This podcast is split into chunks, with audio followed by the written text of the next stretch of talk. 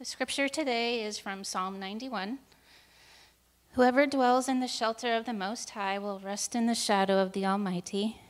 I will say of the Lord, God is my refuge and my fortress, my God in whom I trust.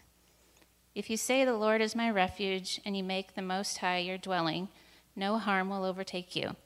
No disaster will come near your tent, for God will command his angels concerning you to guard you in all your ways. They will lift you up in their hands so that you will not strike your foot against a stone. You will tread on the lion and the cobra. You will trample the great lion and the serpent. Because they love me, says the Lord, I will rescue them. I will protect them, for they acknowledge my name. They will call on me, and I will answer them. I will be with them in trouble. I will deliver them and honor them. With long life, I will satisfy them and show them my salvation. This is the word of the Lord.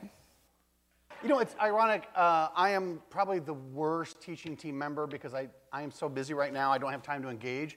And so, if I had known that the parable we were going to do today was about the lost things, I would have just done that.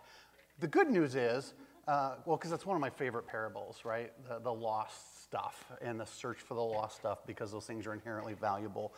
But uh, we're going to talk about the leper instead, and a lot of what I could. So, if you're really down with the lectionary and Lenten readings, just just supplant the scripture readings because they, they apply, they'll work, okay? Um, I also want to take just a second uh, to wish um, Danny a happy birthday. Today is Danny's birthday.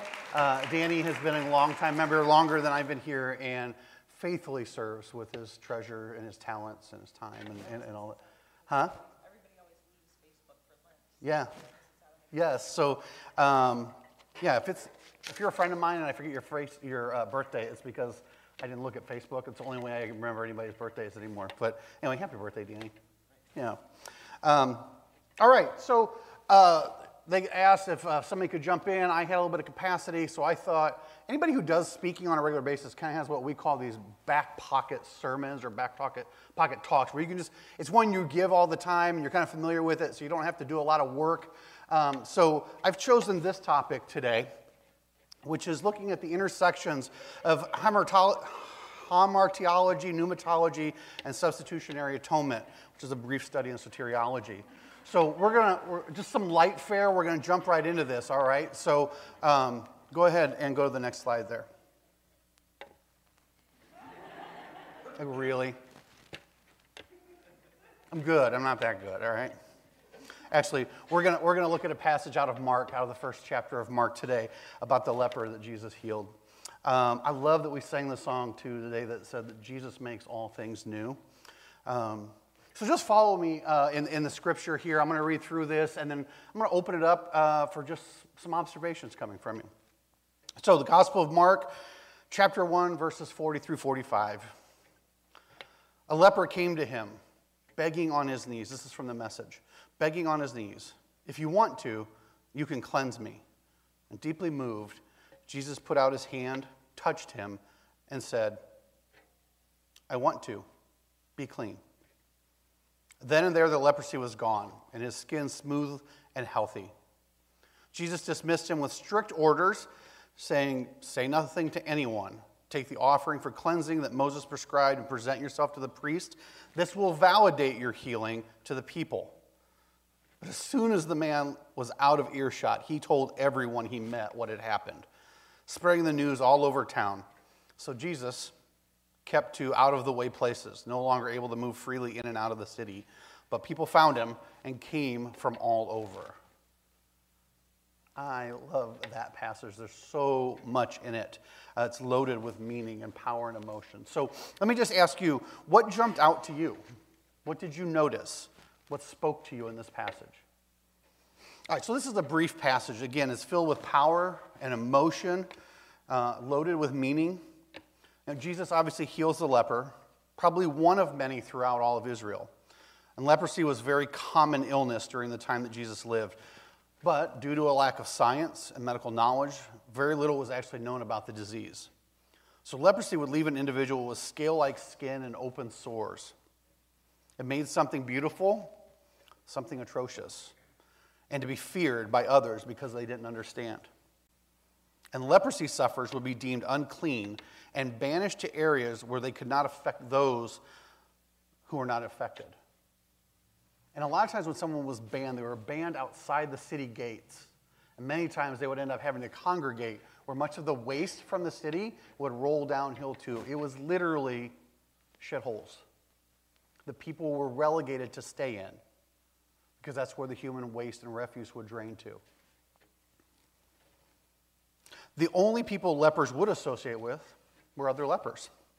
So imagine a desperate, isolated, stigmatized group of individuals left alone to survive on their own without the support of a larger community. That's what Jesus encountered when he met this individual. So Jesus, Jesus was moving among the crowd that had been following him when this leper pushed his way to the front of the crowd. That audacity that Mandy talked about, it, it, it's remarkable. It's, it's front and center in this story. And he simply said to Jesus, If you are willing, you could make me clean. And what's interesting, in other translations, uh, it almost paints Jesus as being offended that you would even ask. You know, it's like, Of course I would. You know, like, why would you even ask? Like, there's no doubt that I want to do this. So, what a risk this man took pushing in the front of the group when he was told by society that he belonged in the back of the room. So, Jesus, filled with compassion, he healed the man and sent him on his way with some important instructions. Dan was referring to. The instructions would allow full restoration to the community and would essentially give him his whole life back. But he just had to keep his mouth shut and tell only the priest. The excited former leper could not and would not follow Jesus' instructions and blabbed to everyone that he could, creating a frenzied state of excitement and hope for more healing. So many people crowded around Jesus that he could not even enter the town and instead remained in the isolated places outside of the city where the leper was just released from. So imagine this. This is the Savior of mankind. This is the one and only child of God. And he's hanging out in the ghetto.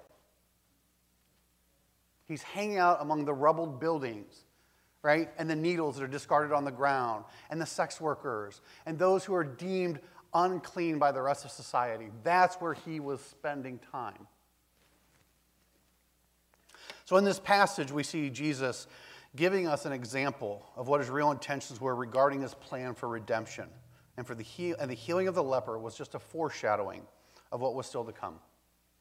So if you look in verse 41, it's where we'll find and focus our attention. So trying to understand our call to be like Jesus and to show compassion for those who are marginalized, stigmatized, and separated from community. So for those of you who do know me, this message won't come as a surprise. If there are any group of people today that most resemble the lepers or the outcasts and the marginalized in the time of Jesus, it's likely people who use drugs. It's likely people who are involved in sex work. It's likely that there are those who are homeless and unsheltered, who are undocumented, or people of color, or who are queer, or living with a disease like HIV. Feared misunderstood, ostracized, and pushed to the fringes of society, these individuals are looking for safe spaces. They can feel like they matter, like they belong, that they have purpose, and long to be taken seriously, and to just simply be uniquely themselves. So, this, this lesson does not intend to make a comparison of marginalized populations of folks to a disease or an illness. But it is necessary. Um, but the lesson instead will focus on Jesus' ability to move towards the marginalized individuals. In order for us to do that, we must look at Jesus as he moves uh, the gospel across the bridges of relationships. So when people are cut off from meaningful, supportive relationships, they tend to default into survival mode. And if you don't know what survival mode is, uh, it is not anything like uh, a stable, secure, uh, lifestyle. Uh, in many ways, you are relegated to the world beneath, right? There's the world on the surface and the world beneath. And the rules are different. In the world beneath, the rules on how you relate to, relate to others, such as trust, but don't trust too much, don't get attached, do whatever it takes to survive, you have to put yourself before all others if you're going to do that. This makes for a fluid moral code and creative defensive strategies that are usually driven by fight or flight. So, if you go to the next slide here, I want to compare and contrast between utopia and dystopia. All right, so where's my dystopian geeks? Where you at? Right, you read all the things, right? Okay, so you have a clear idea of what this is. Now, I, I do want to say that I think utopia is a fallacy. I don't think that it's possible in the sense that we typically describe it. So, but let me, let me describe what it is. I think it's an ideal. I think it reflects kingdom quite a bit. Um, but when we talk about a utopian society, it is one that is highly desirable, plentiful, and nearly perfect. And what we mean by that is that there is equity economically, politically, and with justice for all. While there are obviously challenges to the utopian model, and it's largely unrealistic due to the varied values, goals, and people groups, we'll use it in the scenario to contrast against the dystopian novel or dystopian uh, model. So, a dystopian model society is highly undesirable. Nobody's like, I want to grow up and live in a wasteland, right? Uh, it's frightening. Scarcity is the, the rule of the land. There's just not enough for everybody.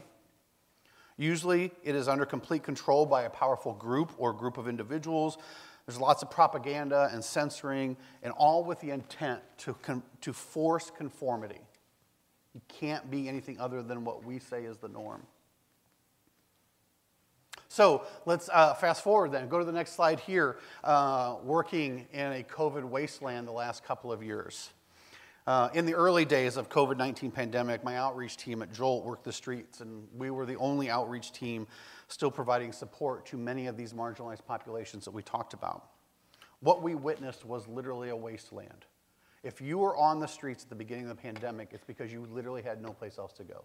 You had no other resources available to you. The only thing missing were the tumbleweeds rolling across the streets. Those groups, coincidentally, also lacked resources such as technology. So, think uh, access to 24 hour news cycles to find out what's going on, to get updates on mitigation, on ways to stay safe. They, they lacked access to that. Uh, they also lacked access to transportation, food, housing, even simple things like hygiene and toilets were not accessible anymore. They were poor and hungry, and many of them had complex medical issues, including severe mental health and substance use issues. Yet, across town, even though COVID still reached those with concentrated wealth, they had resources to navigate the pandemic with minimal disruption, if we're honest. Now, not in every case, but largely, there, you know, there were outliers who were negatively impacted, but as a, as a socioeconomic group, we fared much better than those who were less vulnerable, that were left to their own resources. So, what we began to see, if you go to the next slide, is we, we began to see a tale of two cities. Same county boundaries, two different experiences, two different realities. Those abandoned on the streets resorted to survival behavior just to get by. That meant they would often engage in theft, criminal trespass to get out of the cold by breaking into an abandoned building or an abandoned house, acts of violence because of desperation, and a myriad of other criminalized behaviors. Was this because they were bad people? No. Of course not. It was because they were desperately trying to survive. On the other side of town, where there is a greater accumulation of wealth, these folks began hoarding toilet paper and bottled water and batteries and anything else they thought they would need to survive. And none of that was considered illegal, while it might have been unethical, considering the lack of, uh, or the disparities that exist among people who could access those resources. It was not illegal. It was all purchased legally. And by doing those things, they increased their likelihood of survival and gained a sense of security that eluded our friends on the streets. If you go to the next slide here, Jesus is the great equalizer. So, what did Jesus do by healing the leper? Ultimately, he restored him to community. Seeing the leper as worthy of connection and belonging, That's what facilitated his restoration. You don't invest in something that has no value. It's a waste of resources, pragmatically speaking. It took away, by Jesus healing this individual, it took away the barrier between the individual and the rest of society. Nothing, but the nat- nothing about the nature of the leper changed. His personality and character didn't necessarily change either. But because of the way Jesus saw and treated him, he came to believe he was also worthy of connection and belonging. And with the internal and external stigma being removed because of Jesus, he could help point others towards Jesus for the same kind of healing. So much so that he couldn't keep his mouth shut. So, what, what does that look like when people lean into that truth? When they, when, they, when they lean into Jesus for that kind of healing? When they reclaim their sense of identity as being value, as a child of God and beloved and good? What does that look like when well, what we see is the beloved community? Martin Luther King Jr. talks about the beloved community. I want to tell you about the beloved community that we saw grow last year inside of an empty commercial building during the coldest stretch of winter. We saw people who lived on the streets, who had not a dime to their name, other than what was given generously by people when they were panhandling. They broke into an abandoned building. They, created, they, they engaged in a criminal act as defined by the law. I wouldn't even say it was abandoned, it was just being unused. It was a dentist office right, that had not been used for quite some time and was falling into disrepair. One individual broke into it, found that there was still electricity in the building. So they shared that information with another person, another person from the street family, right? And that person migrated to that place. And then they told two other people. And then those four told four other people. And within a week's time, we had 20 to 25 people living in this building. And you know what they did? They cleaned the building. They developed a food pantry in which they pooled all their resources together and shared so that no one was in need. Sounds biblical, right? Sounds like Acts 2. They engaged in medical services by reaching out and, and getting the street medicine team from OSF to come and meet them where they're at. They would pool their resources together and take care of each other.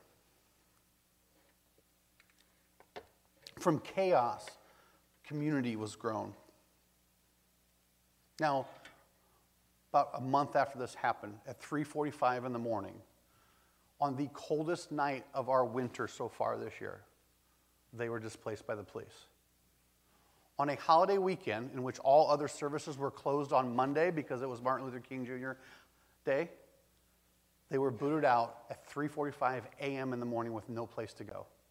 They couldn't access all of their stuff that they had, they had um, acquired to help them survive on the streets. And instead, they were just kicked out to the streets into the cold in sub zero weather.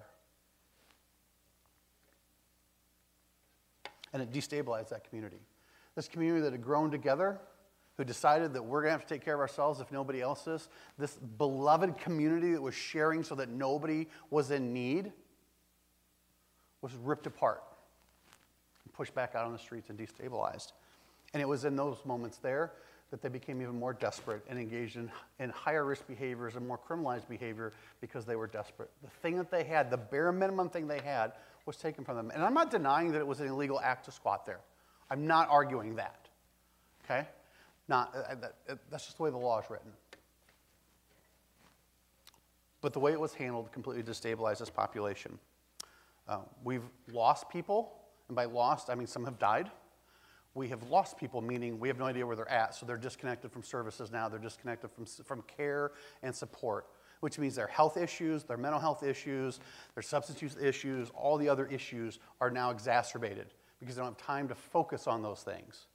Because I've got to worry about how I'm going to eat today or where I'm going to get, you know, my next, my next meal. Now, during that entire time, uh, I want to tell you about another arm of that beloved community coming together. And that's you. It's all of you here. Whether you knew it or not, every time you would tithe, you would support uh, Imago's efforts to support these folks as well. Every time you would show up to volunteer to make snack packs, those were going directly into the hands of folks that were experiencing the most food scarcity. right? Every time you tithe, you put money in the shuttle van that we use for outreach. It was a combined effort from Imago, from Lula, from Jolt, from the OSF street medicine team. You gave money and food and transportation, volunteers, prayer, pizza. The number of times, Melinda, I probably shouldn't say this. Anybody from financing committee here? The number of times Melinda, I'm, I'm, I'm out in Melinda again. The number of times Melinda bought pizza for folks. Do you know what a, like a, a sweet treat pizza is? Like we take it for granted because we eat it and get diabetes. But when you're living on the streets, having pizza is, is like an excess. And you don't have excess when you're on the streets. So be able to have a pizza party one night just kind of feels normal. It, believe it or not, it's digni- it, dignity restoring. I'm just having pizza with my friends, and we're normal folks, right? The kindness and the hospitality. I got here this morning, and my friends Clown and Heather and Doug were here, and they slept in the vestibule last night because Imago lets them, isn't scared of them, and doesn't see them as being less worthy or not deserving. And they're just so grateful. And they just, Heather cries all the time, but she was like, I just love this place so much. It may be the one thing that gives her hope that there is a God that cares about her. And that's reflected through all of you. It's freaking gospel, folks. You get that? Like, that is the gospel lived out. And it's beautiful and it's amazing. And we are all imperfect people doing kind of a perfect thing. Now, the aftermath. So I just want us to think about that, right? Um, as we move uh, towards communion, as I, I want to leave you with a few questions in just a couple of minutes just to talk amongst each other. Um, I would like to ask you a couple of questions. I want you just to turn to the people that are close to you just for a couple of minutes and just talk. Here's the one question I want you to ask What was Jesus' example for reaching out to the marginalized, and how can I become more like that? That's it. What was Jesus' example? Not just in the one we talked about today, but through any of the scriptures, through all the parables. What was his example? What do you see in the example of Jesus? So, seriously, just turn to each other for a couple of minutes, talk among that. What are the examples that you can think of of Jesus um, reaching out to the marginalized and loving them? Okay, Lily is 10. And what Lily said was there are sometimes kids who get pulled out of class to go see the school counselor. And a lot of times other students make fun of them because they think they're just trying to get out of class. And Lily feels like it would be an act of Jesus to maybe stand up and defend them or to say, hey, you don't know what's really going on, so don't think you know all the things, right? And don't be mean to people, right? I mean, if that's just not a perfect summary, I don't know what is. So, um, you know what I love about that too is we tend to, we tend to think that children don't have any wisdom to share, um, but the Spirit still dwells in them as well and reveals all things to us. And so often it's something as simple as what Lily said. Thank you so much for sharing that. Well, again, I would encourage you to continue to have these conversations uh, over lunch, over the next couple of weeks, uh, at home, around the dinner table, or wherever it is that you're with people uh, in relationship with. I, I have another question for you as we kind of wrap up. What's the risk? What's the risk in going out to the fringes to love people who are marginalized like Jesus? There is a risk. So, could you, if you all could hear what Mark said, I think this is a really key point is that uh, by doing those things, it's going to challenge you. It can be a challenge. And, and, and, I think Mark is referring to that in a good sense, right? It pushes us outside of our comfort zones, it stretches our capacities for love, peace, patience, kindness, you know, understanding, like those kinds of things. Where if we're just isolated and insulated, we don't necessarily have that thing pushing us. Um, and and I, I, can tell you right now that um, more often than not, um, doing this kind of work, um, I, am I'm, I'm transformed more by the folks that I serve and work, you know, with than, than they ever are by anything I do. Um, the, the, the level of generosity that we see from people who have very little is incredible. And it, and it, and it will make you uncomfortable because you're like, oh my gosh, I'm not that. you know? Uh, so I, I appreciate that, Mark. Thank you. There are risks. There's always risks, right? All right, so let's just kind of wrap this up here. So, so as the leper is cleansed, he's acceptable again to worship in the temple. but he must have his new state confirmed by the local priest before he's confirmed as, as, as such. So there's a lot writing on this. If he is confirmed as clean, then he can have back his life. He can work and live among the community again. His rights will be restored, and he will be able to pursue a full spiritual life and a full life among the people in his community. That's the goal, right? Is restoration. Restoration in our relationships with God, within ourselves, with each other, uh, with the world. Uh, and and that, that is the work that God is doing every day. And we're all not just a part of that in other people's stories, um, but that's constantly happening and evolving inside of us as well. And if you think that you can just evolve on your own, I think that's a misleading statement. We need each other to do that. So I want to leave, I want to have this kind of last thing, and then I want to lead us in a prayer and then have uh, Mandy come up and lead us in communion, right? To you? Okay. Um, so as we talk about this, we kind of talk about the marginalized in, a, in an othering sort of way, but it's not us and them, it's us and us. We are all children of God. We are all part of the, the family of God. There is no other. And if we still have that mindset, then we have this mindset in which there is disparity. And the disparity exists, but not in value, not in worth, not when it comes to belonging or connectedness. It is us and us, not us versus them or us and the others. And so it's important to remember, too, that as, as people who are trying to walk in the way of Jesus, that it's not just us on mission for Jesus, trying to save all these poor, wretched souls, that it's in the process of learning how to love like Jesus that we are saved. Right? Okay. Um, go to the first prayer side. So uh, this is going to be um, call and response kind of prayer. So I'm going to read the prayer, and then you'll respond with, Lord, have mercy. Christ, have mercy. Have our prayer. Are we good? Can we go ahead and pray? Yeah? Okay. All right. Creator, we acknowledge that we are your beloved children, and this is a precious and significant gift from you. We also confess that we have not always treasured this gift with love and care, so we ask for your forgiveness.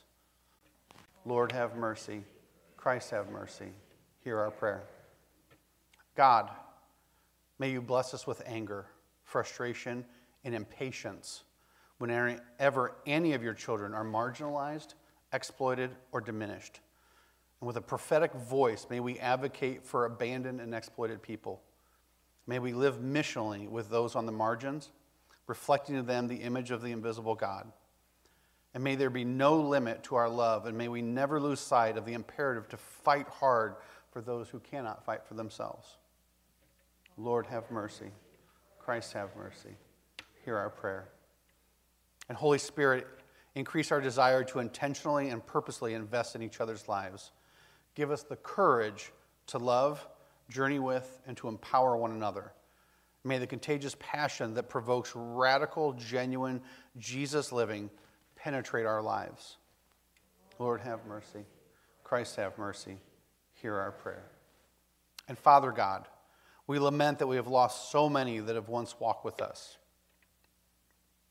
We cry out to you to help us disciple, love, and accept others with the Father's heart. Maybe May we surround each other with friendships that will consistently inspire, encourage, and challenge us to grow in our faith. And may, be, may we be surrounded and supported by the family of God. Lord, have mercy. Christ, have mercy. Our prayer. Mother God, may we value those who have dedicated and are dedicating and will dedicate their lives to gathering and loving your beloved children. Mercy. Christ, have mercy hear our prayer. I'm missing another one. um, so may you bless us with creativity, divine inspiration, and humility in all that we do. May you bless us with kingdom ideas and free us from the trappings of the institutionalized expression of the church. Bless us with an increase of your unfailing love, patience, and grace as we work out all you want us to do and be. Lord, have mercy.